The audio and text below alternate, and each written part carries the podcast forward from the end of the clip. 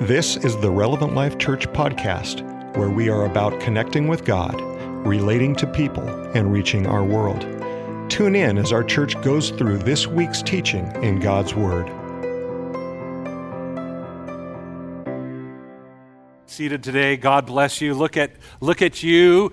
Uh, happy faces, smiley faces. Good to see you guys. I'm glad that you're here this morning. We're continuing on with our series, Crash Course. Everyone say Crash Course. Uh, we're not going to crash into anybody today, but we're going to talk about this crash course. Uh, I want to thank Pastor Larry for preaching last week. Larry did an amazing job last week. What a powerful word. Powerful word. If you missed that, please go on and uh, watch that. Go on and listen to that. The, the, the message about serving that, that we as believers have a responsibility to serve. And he did a great job in dialoguing that. This Crash Course uh, series that we're in is, is a series that uh, really kind of points us back to why the church exists. It comes back and goes, Why are we here? Why, why have you gathered in this place? Why have you gathered online? Why do we gather week after week after week? Why do we serve the purpose of the church? Why do we serve the purpose of Jesus? This, this crash course is basically a sum up of the six reasons that we step into and why we serve the purposes of Jesus Christ, the, the, the founder of the church. Crash course is this a rapid and intense course of study, a course that teaches you a lot of basic facts in a very short amount of time. Maybe some of you today are going, you know, Pastor Kevin, I've heard these over and over and over again. Can I tell you that uh, I think that we as humanity can kind of step into uh, this mindset that we have it all mastered, that we have Scripture memorized, or that we have, we're familiar with a passage of Scripture. And I, what I want to challenge you today is if you're not living the truths of these sermons, if you're not living the truths of God's Word, how many can say you still need God's Word? Right? You know, it's, it's something that we need to, unless you've mastered it, and if, if you've mastered it, please tell me how you've got there, because I'm still working on it. But we've been talking about this aspect of Crash Course and giving you a lot of data in a really quick amount of time. And we've been talking about the church, and I want to show this B2 video before we begin.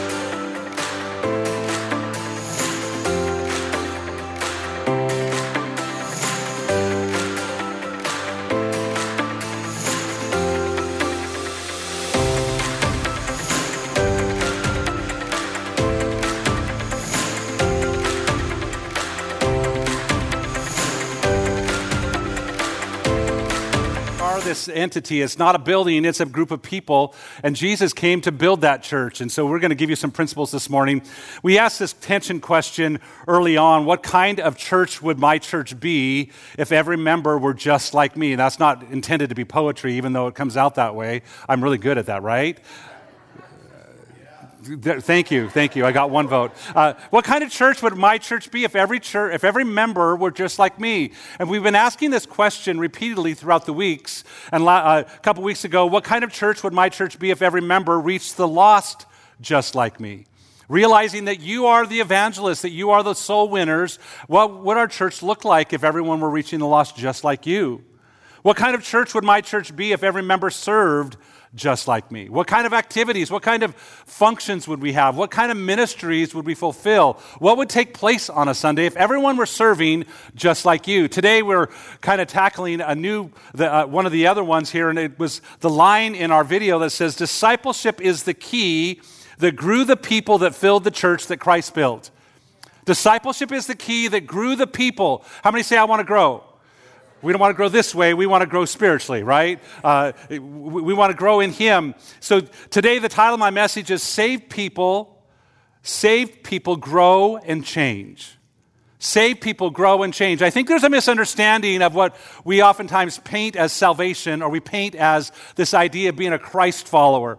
We think that Christ did everything, which he did. Are we not thankful for it? We sang about it this morning that he died on a cross and he rose again from the grave, that he gave us this gift of salvation.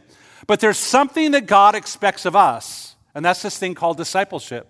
It's this thing called if you're saved, you're going to grow and you're going to change and you're going to become more and more like Jesus and less and less like yourself, less and less like you used to be. Uh, what kind of church would my church be if every member grew and discipled just like me? That's the question we're going to ask this morning. What kind of church would this be if, if you were the only one that were growing or not growing or discipling or not discipling? There's a lot of confusion, a lot of misunderstandings about this aspect of discipleship, and we want to kind of unveil some of this this morning. But I'm going to start off really quickly with some really tension points. How many are ready for some tension? Uh, I, am going to stir the pot here really quick, and I'm going to speak to, uh, because I'm speaking to disciples, I'm speaking to followers of Christ. Amen? And so I want to challenge you today in your thinking. In the life of Christ, of, of the Christ follower, there are two causes of plateau and decline.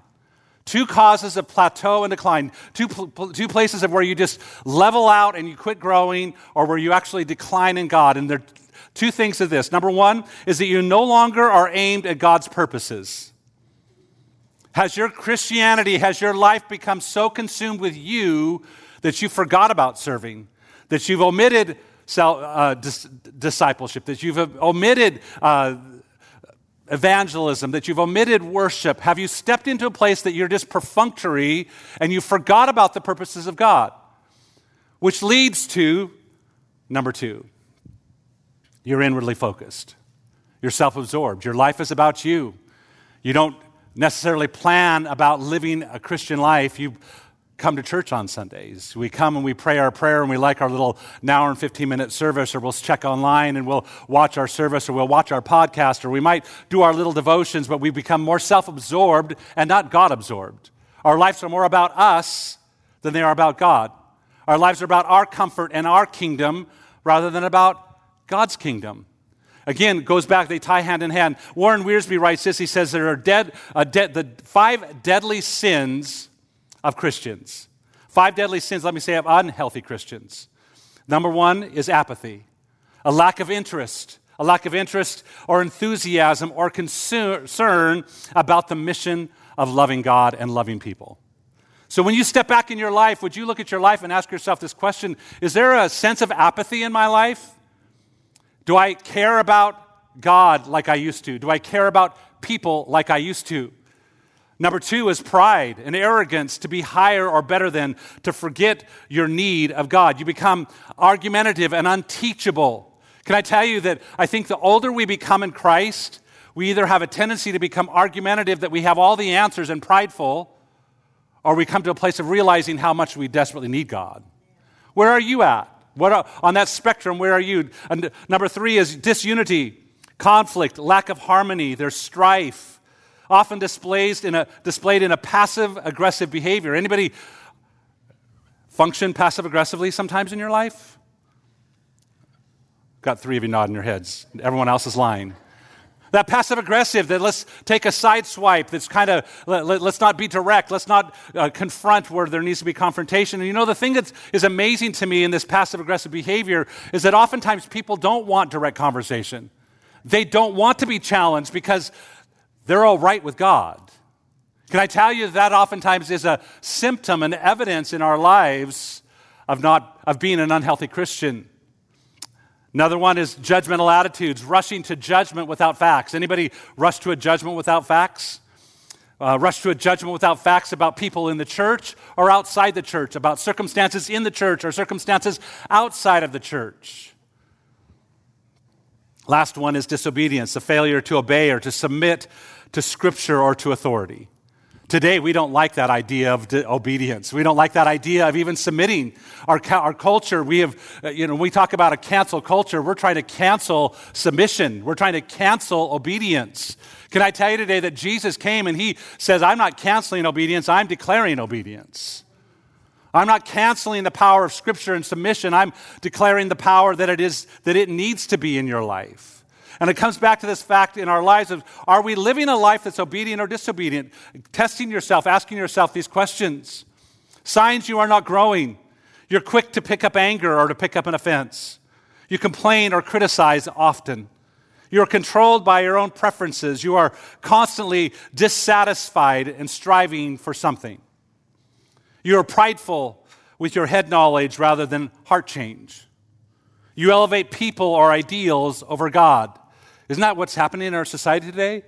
We elevate everyone's preferences over what God declares. You lack accountability and community. You have insulated yourself from the impact of real life. Your relational time with God is, is, has become shallow. You are an emotional believer wanting an emotional experience. Remember those moments of emotion? Remember those moments when God shows up and touches your life? And you want to just live in those moments? How many realize that that's not real that's not real life? We don't just have our honeymoon every single day. We don't just have this moment of happiness every single day. Real life happens. How many have discovered in the last 15 months that real life happens? And that real life is not always easy and real life is not always fun. But can I tell you the the, the believer, the one that's solid, the one that's, that's not shallow, the one that's pressing on, the healthy believer is going to stand and stand therefore. Tony Robbins says this if you're not growing, you are dying. If you're not growing, you are dying. So I ask you this morning, as Christians, as Christ followers, as disciples of Jesus Christ, can I tell you what oftentimes as you read articles about this, I did a lot of research between about disciples, and a lot of people try to separate the two. Before Christians, before the name Christ, Christ, little Christ came up, the word disciple was the one that overarched everything. Jesus talked about his disciples, and can I tell you that God does not come down and go, okay, well, you're a Christian and you're my disciple. He doesn't separate the classes. He says, you're a Christian or you're a disciple. You're my follower. You're a learner of me. Either you're growing or you're dying. Some of the most miserable people that you meet are those that live this externally, uh, external Christian life, but they never allow their heart to be changed. They don't allow God to get in and do something deeper in their lives. In every story of the, in God's in Scripture uh, where someone meets Jesus, that person is changed. I could sit here and I could list character after character after character. And what I want to ask you this morning is how, depending on how old you are in Christ, whether it's two days, two weeks, two years, 20 years, are you different than what you were? Have you grown? Have you changed? Have you adjusted? God expects us to grow. God plans for us to grow. All throughout Scripture, he encourages personal examination. Lamentations chapter 3 says this Let us test and examine our ways. When's the last time you just paused and tested and examined your ways, examined your behavior, examined your thoughts, examined how you function in life, examined how you prioritize and what you prioritize? Haggai 1.5 says this, Now therefore says the Lord of hosts, consider your ways. Think about what you're doing. Consider how you're behaving. Consider how you're living your life. Galatians chapter 6 says, uh, But let each one of us test his own work. Test his own ability, test his own serving, test their own life in accordance with God. Ephesians 5:15 says, "Look carefully then how you walk, not as unwise, but as wise." I could pull out probably 10 other scriptures that would come and parrot these, these words, but I picked the four that are kind of highlighted the most. We have to step back as believers to consider our ways. We need to step back and go, where am I as a Christ follower and where am I in that process? For you to understand, growth is a process, not a program. I don't know about you today, but uh, I know that in the, my generation there were discipleship programs, and you'd step into a discipleship program, and I'm not knocking those programs. I taught those programs, I participated in those programs, and I grew from those programs.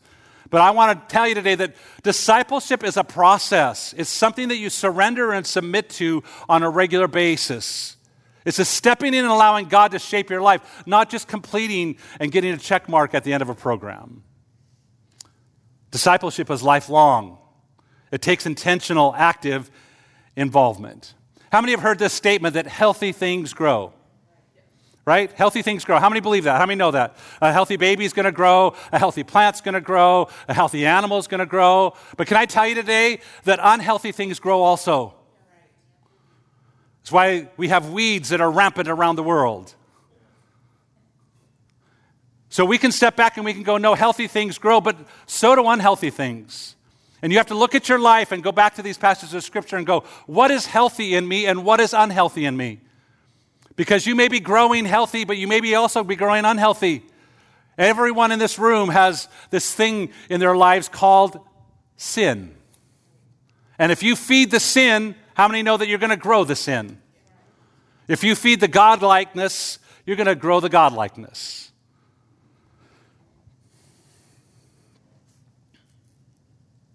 How many want to be a mushroom or how many want to be an oak tree? As we see our picture back here. I would prefer to be an oak tree than I would be a mushroom. I don't want to be a fungus. Anybody want to be a fungus? Maybe you are a fungus. Just kidding. No, I'm just kidding. But can I tell you that a mushroom grows in six hours, whereas a healthy oak tree grows in 60 years?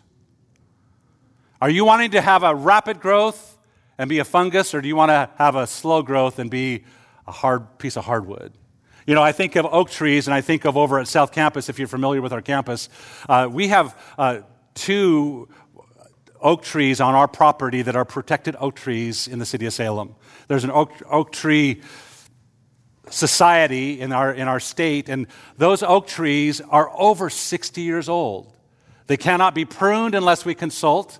They cannot be uh, cut down. I mean, they're protected why? Because it's an oak tree that has this heritage, that has something in it. I don't see anybody worrying about the mushrooms in your yard when you mow your grass. You're trying to figure out how do you get rid of the mushrooms. Am I correct? We could care less about that, but we have to step in and go, do we want to be a mushroom or do we want to be a, an oak tree? Do we want that as our life? Becoming like Christ is a long and a slow process. It is something that is a day in and day out decision. It's a moment by moment decision. And that's why it's so important that we ask ourselves these questions. Is why we, we step back and look at the five areas of an unhealthy Christian and go, Am I, where's that? Is that evident in my life? If we were all honest in this room, there would be glimmers of unhealth in all of us. That we need to step back and we need to realign and we need to reaffiliate ourselves with the principles of God. Matthew chapter 10 says this A disciple is not above his teacher, nor a slave above his master. It is enough for the disciple that he become like his teacher. Everyone say, It is enough. It is enough. The goal of your life is that you become like your teacher. The goal of your life is not that you become like Pastor Kevin or Pastor Trenton or Pastor Sasser or Pastor Alley. The goal of your life as a Christ follower is to become like Christ. That you become like him, that you reflect him. The ancient Greeks had disciples in, re- in the realm of philosophy. Plato, often called the father of philosophy, developed a system of thought that related to the finding the, the meaning of life. Plato discipled his student Aristotle, who looked who took what he had learned and built gymnasiums or academies. When we use the word gymnasium in this context, it was not uh, an arena for athletic abilities, it was an arena for learning. It was an arena to gather and to listen to the philosophers and to learn from the philosophers. In the ancient world, gymnasiums uh, gathered people to teach students Plato's thought and system developed by Aristotle. The students thus trained were, tra- were that were trained were gymnatized, which is the verb form of this Greek word gymnasium. So successful was this discipling process that it allowed the Greeks to influence the whole entire Greco Roman world. This process was called Hellenization, in which people who were not Greek began to adopt Greek thinking, language, and culture. So I want you to step back. And so here we step into this context. We step into this idea of disciple. Before Jesus, and Jesus appears on the planet and he goes, I'm going to call people as my disciples. Rabbis were using this term as disciples, and he would gather them not in gymnasiums, he'd gather them in the mountains and in the fields. He'd gather them on the streets and he'd begin to communicate and preach the Sermon on the Mount and teach on different things, trying to change their way of thought, to change their way of thinking, to go, no, this is, he, he, they realize the power of what you thought and how it can change a society. Paul writes in 1 Timothy chapter 4, he says, You have nothing to do, uh, have, excuse me, have nothing to do with godless myths and old wives' tales. Rather, train yourself. Everyone say, train yourself. Train yourself to be godly. Can I, in this passage of scripture, Paul comes and he says, You don't just become godly.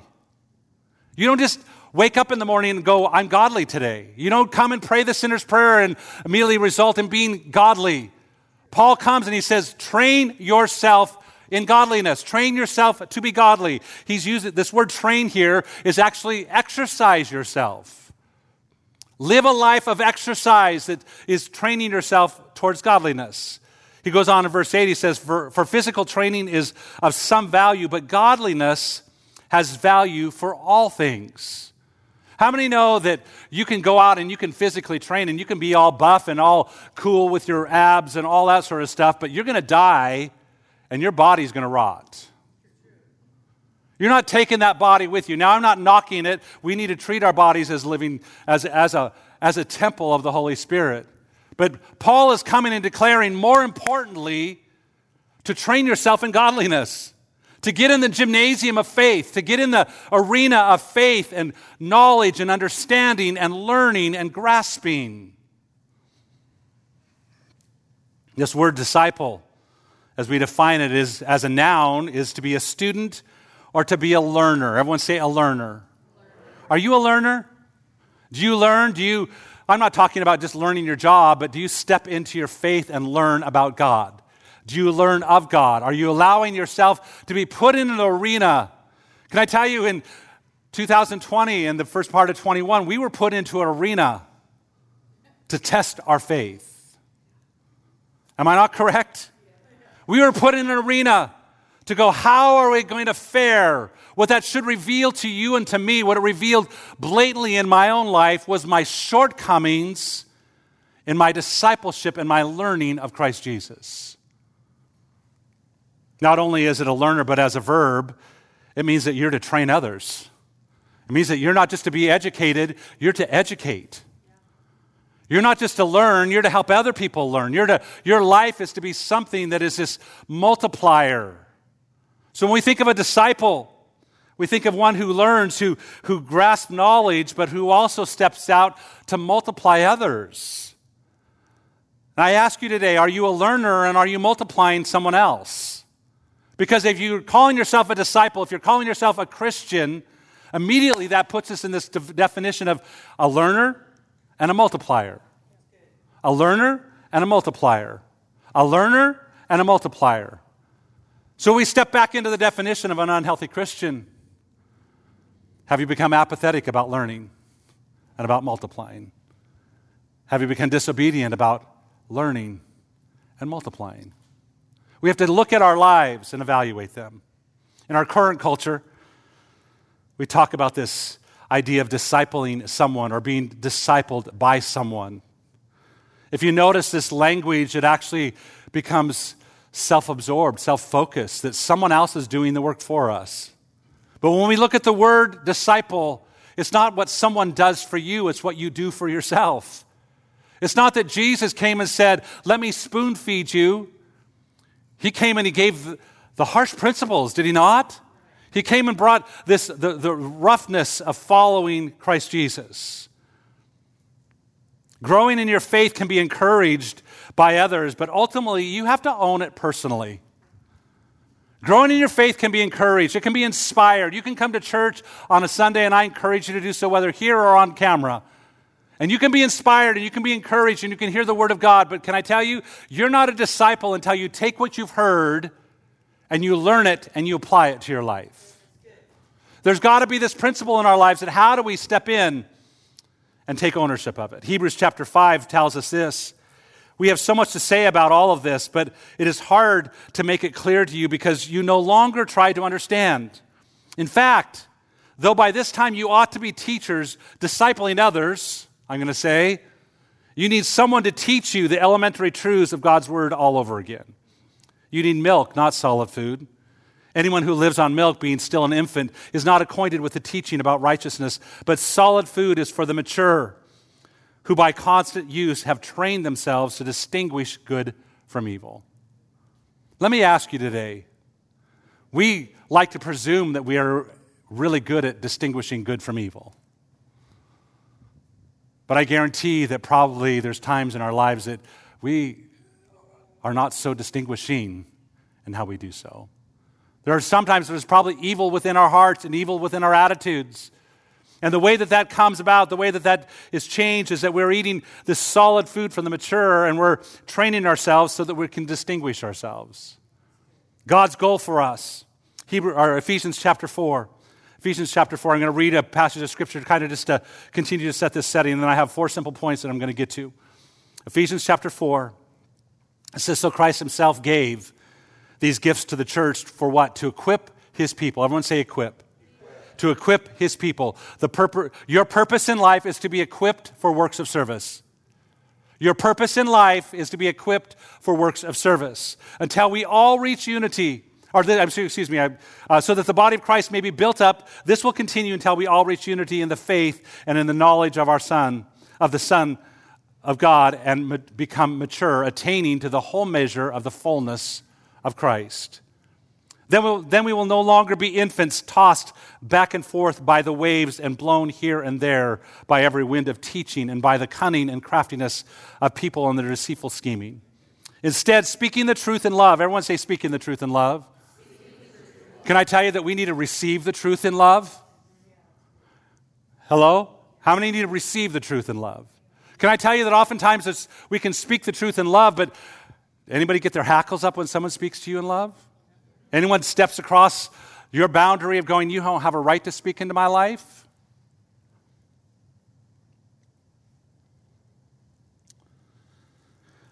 Instead, speaking the truth in love, we will grow to become, in every aspect, the mature body of Him who is the head, that is Christ. From Him, the whole body, joined and held together by every supporting ligament, grows and builds itself up in love as each, one, as each part makes it work. So I tell you this and insist on it in the Lord that you must no longer live as the Gentiles do. So again, here Paul is coming and he's writing to this church in Ephesus. And he's saying, You are no longer a Gentile, you are now a Christian. You are now a disciple of Christ. No longer should you be thinking like the Gentiles. No longer does your thinking identify you as a Gentile. This futility of thinking, you should be thinking as a disciple. They are darkened in their understanding and they're separated from the life of God because of their ignorance that, that is in them due to the hardening of their hearts. Having lost all sensitivity, they have given themselves over to sensuality so as to indulge in every kind of impurity, and they are full of greed. I want you to recognize here that Paul is talking really harshly to a group of people. He's talking to a, harshly to a church in Ephesus, basically saying, No, you have stepped back into the futility of thinking as a Gentile. You're no longer thinking like a disciple. You're no longer thinking like a Christ follower. You have adopted the mindset of the world. You're running after these things that only the world has to offer. And I would ask you this morning, as Paul is speaking really directly, as I'm speaking really directly today, where are you thinking in the futility of a Gentile? Where has your mindset been settled? The older we get, the more set in our ways we become. Young, we're a little bit just lost in the way that we do think. Can I tell you, if we don't align our thinking with Jesus Christ, it's futile. Verse 20, he goes on, and says that, however, is not the way of life you've learned. When you heard about Christ and were taught in Him in accordance with the truth that is in Jesus, you were taught with regard to your former way of life to put off your old self. Everyone say, put off your old self. Which is being corrupted by its deceitful desires, and, uh, to, and to be made new in your attitude of your minds, and to put on the new self. Everyone say, put on the new self. Can I tell you today that that's discipleship? It's daily putting off the old and daily putting on the new. Discipleship means to grow and to change, letting go of the old patterns of life and picking up the new patterns of life. Maybe you've heard the story or the process of how they would capture monkeys in uh, other countries where the monkeys were at, South America and all those sorts of things. They'd put a pot, they'd bury a pot in the ground with a small opening, and they'd put food in the bottom of that pot, and that food would give an aroma. And the monkey would reach in and grab the food, and the, the captor would come and throw a net over them because they were unwilling to let go of the food that was in their hand. If they would only have opened their hand and let go of the food, they could have got away. That's the concept of being attached to the old way of life. Many of us are grabbing on to the old way of life rather than letting go of the old way of life that we can grasp hold of the new way of life. And what's difficult in our lives is I can see it in my own life. I can see it over these last several months, over these, the last year even, of seeing patterns of old behavior that I have to choose to let go of in order to grab hold of what God has for me. And the question I ask for you, the question I have to ask for you, ask you today is this: Are you able to let go of what you are in order to become what you are meant to be? Are you willing to let go of what you are in order to become what God has intended you to be? We have this beautiful picture of what a disciple is. We have this beautiful picture of God's intended plan for our lives. But can I tell you this? Regardless of how long you've been saved, regardless of how long you've encountered Christ, if you don't continue to let go of the old, you will never grasp the new.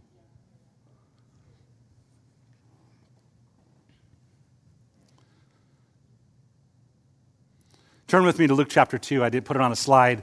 If you have your Bibles and want to look at Luke chapter 2, I didn't put the whole scripture there, but I want to read it to you to give you context. Matthew, Mark, Luke,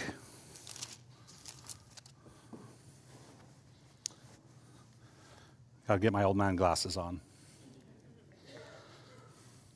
Early part of Jesus' life, it says, And the child grew, and he became strong, and he was filled with wisdom, and the grace of God was on him. What a, what a uh, way to describe. How many would love to have that description of you? And he grew, and he became strong, he was filled with wisdom, and the grace of God was on him. It says, Every year, Jesus' parents went to Jerusalem for the festival of the Passover. When he was 12 years old, they went up to the festival according to the custom. After the festival was over, while his parents were returning home, the boy Jesus stayed in Jerusalem, but they were unaware of it. Thinking he was in their company, they traveled on for a day. Then they began looking for him among their relatives and their friends. When they did not find him, they went back to Jerusalem looking for him. After three days, they found him in the temple courts, sitting among the teachers, listening to them and asking them these questions or asking them questions. Everyone who heard him was amazed at his understanding and his answers. When his parents saw him, they were astonished. His mother said to him, Son, why have you treated us like this? Your father and I have been anxiously searching for you. Why were, and he says, Why were you searching for me? He said, Didn't you know that I would be in my father's house? But they did not understand and he was, what he was saying. They went down to Nazareth with them, or excuse me, then he went down to Nazareth with them and was obedient to them, but his mother treasured all these things in her heart. And Jesus grew. Everyone say, Jesus grew. Jesus grew in wisdom, in stature, and in favor with God and with man. This is important because when we step back and we look at the life of Jesus Christ, we automatically think he was Jesus. He was the Son of God. What did he have to learn?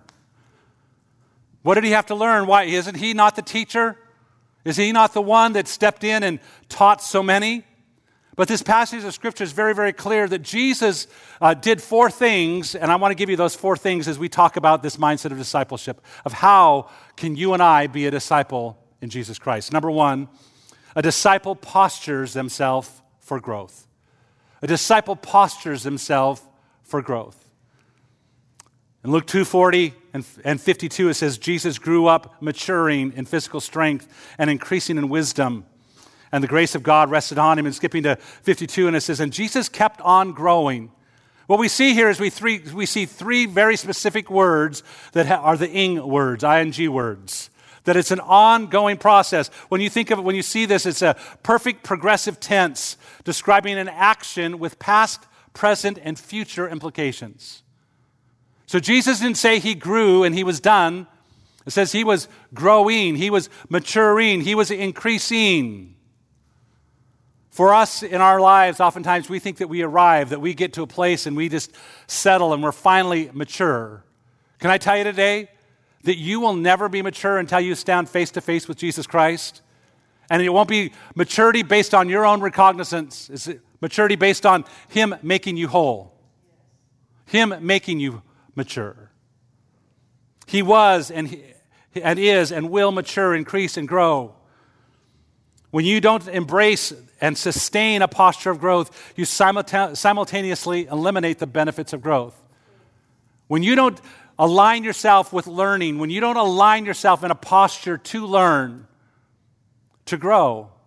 Again, the older I get, that phrase, you can't teach an old dog new tricks. Anybody heard that phrase before? The older you get, can you find yourself stuck in your ways a little? How many will be honest to say you're stuck in your ways a little bit? Old or young? You're stuck in the process. What's comfortable, what you know. Can I tell you, Jesus never came to a place of comfort and settling. He was maturing, growing, increasing.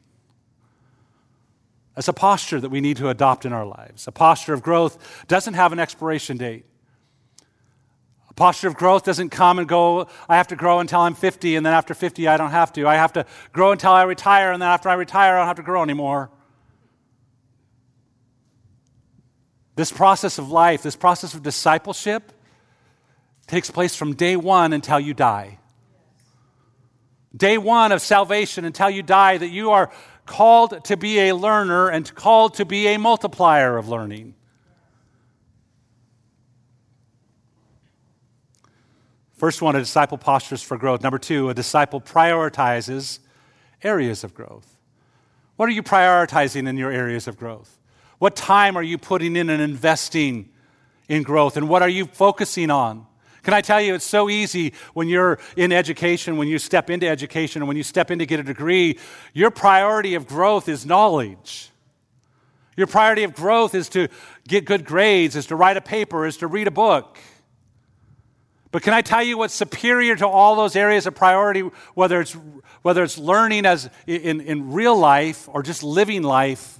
There are five, four areas that Jesus speaks about that he prioritized, that Scripture speaks about. It says, and Jesus kept on growing in wisdom. Everyone say wisdom.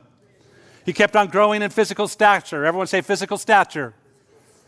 He kept on growing in favor with God. Everyone say favor with God. And he kept on growing in favor with others. Everyone say favor with others.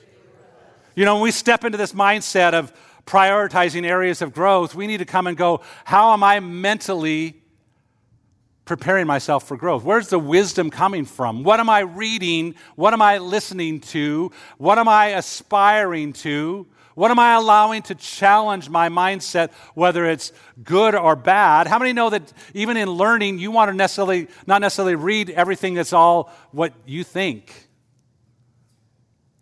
Have you ever read outside of your scope of believing? Sometimes we need to read out of our scope of believing to challenge what we believe, to affirm what we believe. And you say, well, Pastor Kevin, are you telling me to go read things that are evil?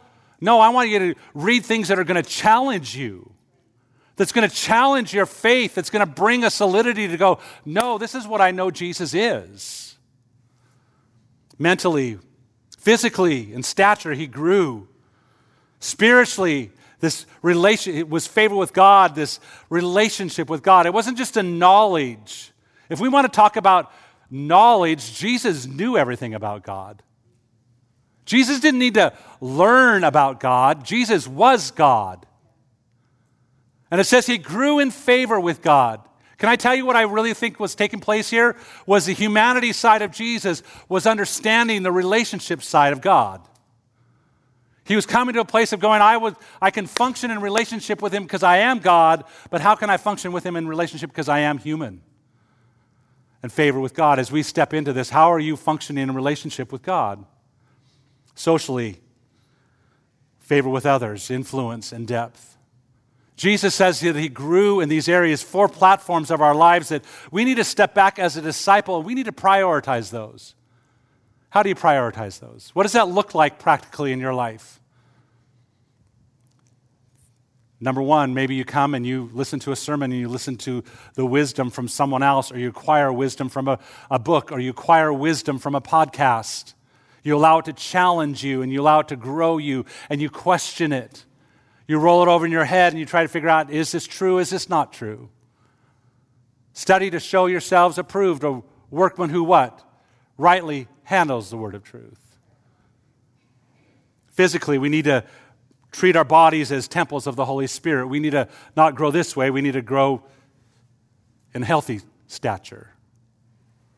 Spiritually, favor with God, coming back to this place of going, I don't want to just have knowledge, I want to have relationship. I don't want to just know about God, I want to walk with God. I want His walking with me to change me. And then socially, can I tell you how important it is important to have people in your life to have people in your life that question you, to have people in your life that challenge you, to have people in your life that ask you the hard questions.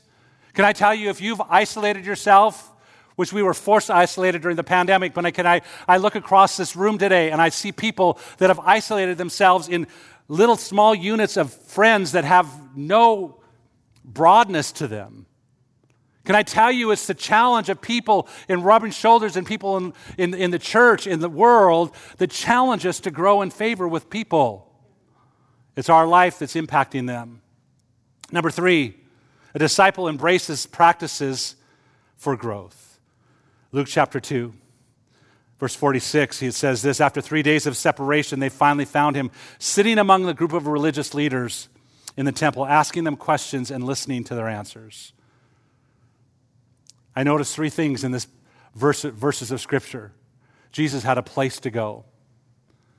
Jesus had a place to go. Can I tell you, the pandemic has created a mindset that I don't need to be in the house of God. It's created a mindset that I don't even necessarily need to watch it on TV. I want to encourage you today. You need to have a place to go that you're hearing the wisdom of God, that you're hearing the anointed preaching of the gospel of Jesus Christ. You need to have a place to go that you're listening and hearing. Jesus had a people to grow from. I love this fact that he's asking questions and he's curious about all that's going on and taking place, but he had a place to go that he could learn from. Yeah, there's a people that were above him, and he, had, there was probably people below him that he could teach. Can I tell you, a healthy disciple is being discipled and discipling. A healthy disciple is one who is learning and one who is teaching. Jesus had a process to grow in. He came and he asked those questions. He heard, he thought, he learned, he became. And if Jesus himself, the Son of God, grew, how much more do we need to grow? Number four, a disciple knows the purpose of growth. A disciple knows the purpose of growth. While Jesus is asking these questions and he's listening in the temple, his parents show up and they're offended. Anybody ever lose a kid someplace? Anybody ever wish you could lose your kid someplace?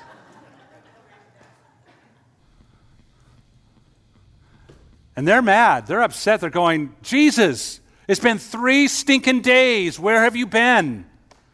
They had called the authorities, they had sent out the, the Amber Alert, all the different stuff. No Jesus to be found. And all of a sudden they show up in the temple probably to pray for guidance, and there Jesus is.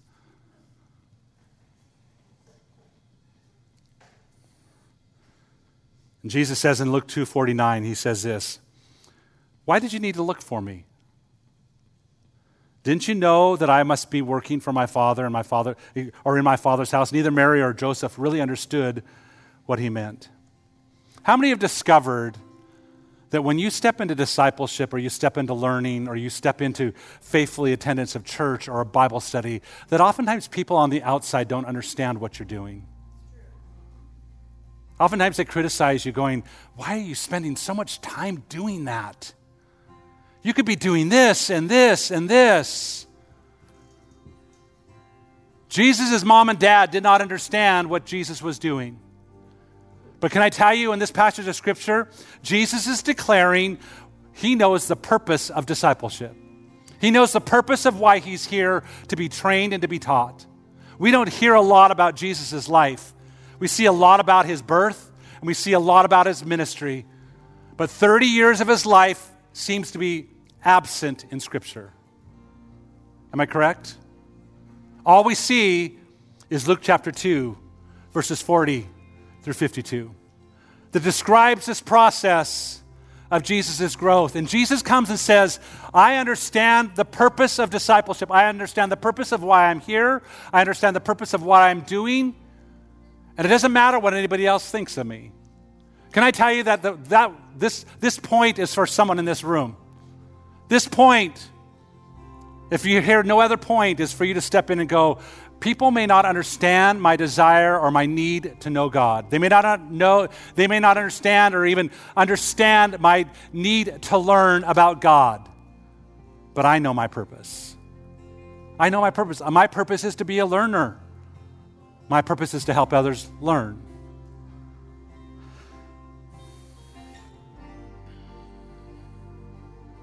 As we come to the conclusion, I want to challenge you today. Don't lose sight of your purpose. When we step back and we think about a disciple as a Christ follower, don't be stalled in your growth. Don't be deceived by the Gentiles' way of thinking. Everything that Jesus taught was counter to our culture today. And I will say this if you, as a believer in Christ Jesus, as a disciple of Jesus Christ, if you are aligning with the counter cult, with the culture of today more than you're aligning with the culture of Jesus, you're an unhealthy Christian.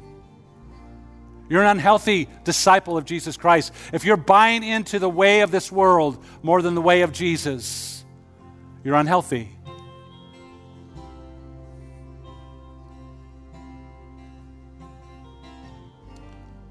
Colossians chapter 2, verse 7, I'm reading out of the Living Bible. I like the way that it's phrased.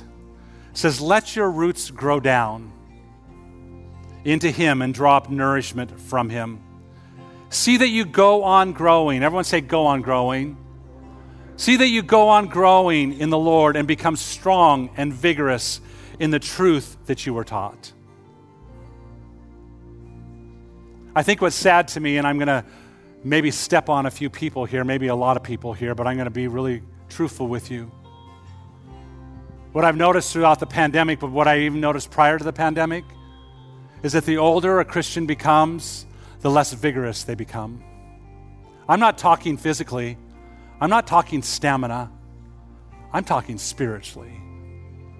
And I want to ask you today something that the Holy Spirit has challenged me with. Kevin, are you going to be a mother and father in Israel? Are you going to be someone that's vigorous for my kingdom until you die? Can I tell you that there's times throughout the pandemic, throughout the trial that Ron and I have been going through, that my vigor and faith has been challenged. It's been stymied, it's been stalled. And I want to come and I want to say, God, I don't want to be stalled. You may be going through a sickness in your home. You may be going through a physical ailment in your life. You may be challenged at a season in life where Kids are one place and you're another. But can I tell you today, your vigor for God should never die. I want to remind you today let your roots grow down deep into Him, drawing up the nourishment from Him. Go on growing in the Lord and become strong and vigorous. Be strong and vigorous where you're planted. Don't try to find a place to be strong and vigorous. Be strong and vigorous where you are. A disciple prioritizes gathering. A disciple prioritizes serving. A, prior, a, disciple prioritizes reaching the lost. A disciple prioritizes fellowship and pursuing relationships. A disciple prioritizes learning and daily pursuing opportunities to grow. A disciple prioritizes worship and is daily living a God honoring life. Can I tell you today? Does that define you today? Does that define you today? If it doesn't, can I tell you this is not a sermon to smack your hand? It's a sermon that's coming and going, wake up, stir yourself. How do you become vigorous in Jesus today? Most important question I want to ask, I'm not going to ask the rest of these, but I want to ask this one. If growing people change, how would you measure your spiritual growth? If growing people change, how would you measure your spiritual growth? Has your faith gotten deeper? Has your intimacy with God gotten sweeter? Has your commitment to relationships overcome your commitment to yourself? Can I tell you, oftentimes what happens in our lives is we get to a place and we go, I'm done growing, I'm comfortable, I'm going to heaven. And the goal for your life is to be vigorous in Jesus, vigorous in Him. Would you stand to your feet? I want to pray over you this morning.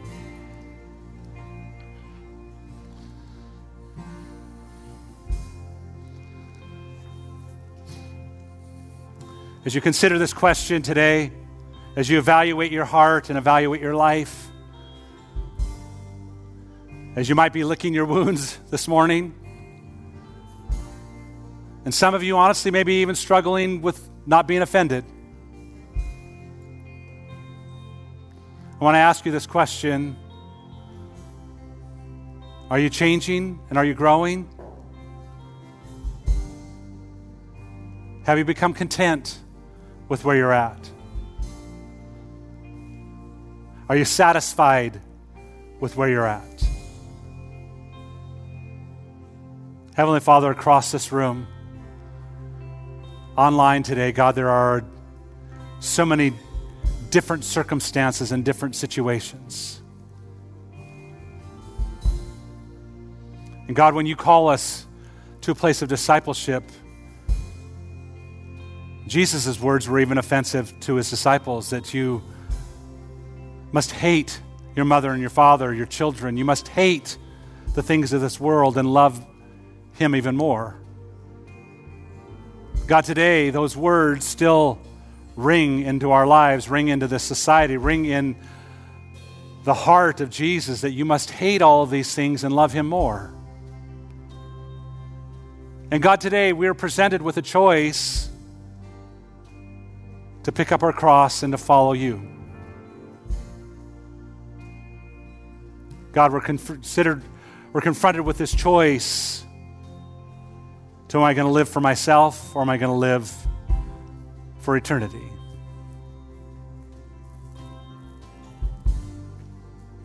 With your heads bowed and your eyes closed this morning, how many would lift your hand to say, I'm determined to be a better learner? I'm determined to be a better learner. God, today we come lifting our hands saying, God, we want to learn of you. We want to learn of your ways. Not only do we want to learn of, our, of your ways, but God, we want to conform to your ways. Not only do we want to conform to your ways, but God, we want to be a multiplier of your ways. Holy Spirit, today, would you solidify in our hearts and our lives and our minds this message? God, that saved people grow and change. Those that have encountered the life giving uh, touch of the Holy Spirit grow and change. God, we put off the old and we put on the new. And we thank you for it today. God, I pray that we would be recognized as people who are disciples of Jesus Christ. And God, that we would live our life in such a fashion God, that it multiplies to others. God, we thank you for it today in Jesus' name. And all God's people said, Amen. Amen. God bless you. Thanks for coming. We'll see you next Sunday. Our prayer team is coming across the front. If you need someone to pray with you, maybe you need someone to pray with you about, about discipleship. Maybe you need someone to pray with you today about even finding Jesus or recommitting your life to Him. These individuals can do so. God bless you. See you next week. Here at Relevant Life Church, it's our mission to see people connect with God, relate to one another, and reach our world. This single statement drives everything we do as a church. Our hope is that today you were encouraged in this. Thank you for joining us and have a blessed day.